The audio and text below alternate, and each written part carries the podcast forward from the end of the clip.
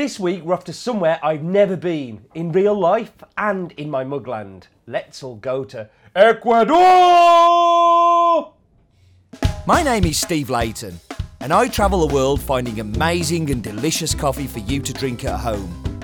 Some make coffee difficult to understand and complicated, but here it's my job to make it easy and fun and tell you what's in my mug. So this farm is located in the Amazon rainforest in the southeastern part of Ecuador in the province called Zamora Chinchipe. I'm pronouncing that terribly, aren't I? And it's home to the Hilda's farm. Hilda's farm is 10 hectares in total, seven virgin forest with native trees, and three um, are where they grow coffee. In the region, there's more than 160 different bird species which migrate from farm to farm looking for habitat where they can go and kind of sit and, and find new food and new nesting areas.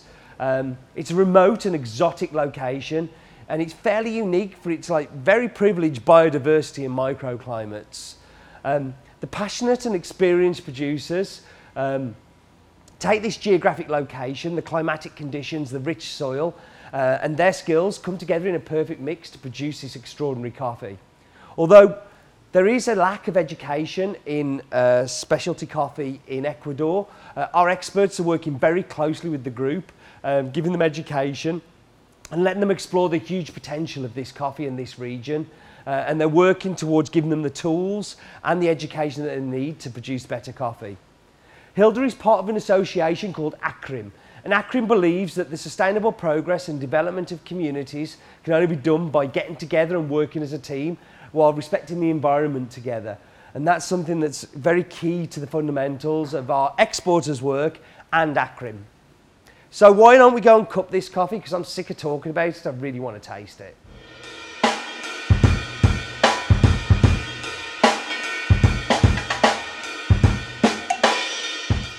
Okay, so I'm here at the got the cupping uh, cupping bowl ready. It's just gone four minutes. So I'm going to break the crust, stirring it three times. Doesn't matter how many times, as long as you're always exactly the same amount. Same with the time. Four minutes is what I do. Um, I've seen other people use three. They're wrong. I'm right. But uh, as long as you always do the same, they're not quite as wrong as they could be. So, cleaned off the crust. I'm going to get the spoon in there. Now, luckily for me, I have an asbestos mouth, which means I can taste it while it's hot, and I can also taste it while it's cold. If you may not be so lucky, so be careful, try, make sure it's not too hot for you before you go, but I know I'm going to be okay because I'm very tough. It's also very cold in here, so it helps the uh, temperature of the cup drop quite quickly. So the first thing you notice on the flavour is brown sugar. It's that kind of toasted, kind of caramelized, kind of toffee, brown sugary flavour that is very, very dominant. I've been looking for an Ecuador for I don't know how long. Um, every time we found one, I've not been happy with it, not been good enough. This one jumped out because of this sweetness. Um, but not only that, it has a really good um, green apple acidity. By that, you know, the tartness, the, the kind of way that it covers the tongue. It's also a memory as well as a flavour. Um, and it finishes with a really clean and sharp watermelon for me. Um, I scored this coffee in 89. Um, I think it's the highest score in Ecuador I've ever scored. Um, and really, really good that we've got this uh, and really enjoying it. Ecuador is one of the world's most biologically diverse countries, despite its incredibly small size. The only thing I could find to match it up against was Colorado, the US state. There seems to be some obsession with using US states to measure stuff. Um, but there are over 1,500 bird species and roughly one sixth of all the bird species in the world. Not only is it ranked fifth in the total bird species, but it's seventh in reptiles, third in amphibians, and sixth in butterflies. In fact, Ecuador has four times the plant and animal species for the entirety of Europe, and the largest number of plant species per unit of area in the Americas. Unfortunately, deforestation is occurring at an alarming rate. Today, 6% of the country's tropical forests remain. Coffee was introduced into Ecuador in the early 19th century and remained one of Ecuador's top export crops through the 1970s. Today, the top exports are oil, shrimp, and bananas. Arabica is produced in the western foothills of the Andes, south of Guayaquil. Um, and these hilly areas uh, near to the coastal uh, Manabí province. Um, in the north, it tends to be much more robu- robusta varieties that's used for instant stroke soluble coffee. Most Ecuadorian coffee is grown on really small farms, between 1 and 10 hectares, which is quite similar to neighbouring Colombia.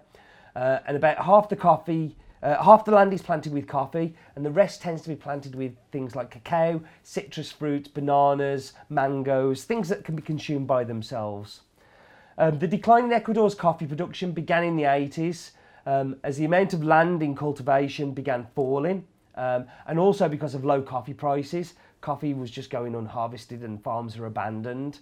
Um, production has decreased significantly in terms of world production, and Ecuador now uh, only accounts for less than 1% uh, of the total coffee produced. Uh, and income from coffee has diminished as well, um, especially considering the uh, uh, drop in um, international prices over that time uh, and those falling production uh, levels. So we've got the coffee ready to taste, but before we do that, I wanted to show you this, as this is this month's Barista magazine with our very own Dale Harris on the end. I'm not sure why underneath his trophy it says sexual harassment plus relationship policies, um, right under the picture of him. That may be a coincidence, it may be not, who knows. But no, congratulations to Dale for making the cover of a magazine. Grace Kelly, Harlow Jean, picture of a beauty. Okay, um, let's try drink some coffee. I think I'm going quite delirious. Um, so we've used the Clever Dripper today, very kindly brewed for me by Roland. I don't know why he's been kind to me. It's very unnerving and unsettling. Um, and in my one of my favourite Sinclair C5 mugs. Uh, for those who don't know, I own two of these. One with an engine in that will make it do about 35 miles an hour, and one that is a traditional one that I'm still waiting for some people to fix up for me. So in the cupping, I got that brown sugar, and in the cup, you get it even more. It is full of brown sugar. In fact, it's so dominant, it's almost to the detriment of everything else. There's a little bit of toffee, and there's a little bit of that watermelon, but like, it's brown sugar. Um, isn't that a Rolling Stones song? I won't sing, I promise. Um, but it really is all brown sugar in there. Clever dripper, what do I think of it as a brewing method? It's kind of fun, nothing clever about it. Um, but it's, it's kind of fun, it's a cheap way of brewing. It's good if you're traveling because it's plastic.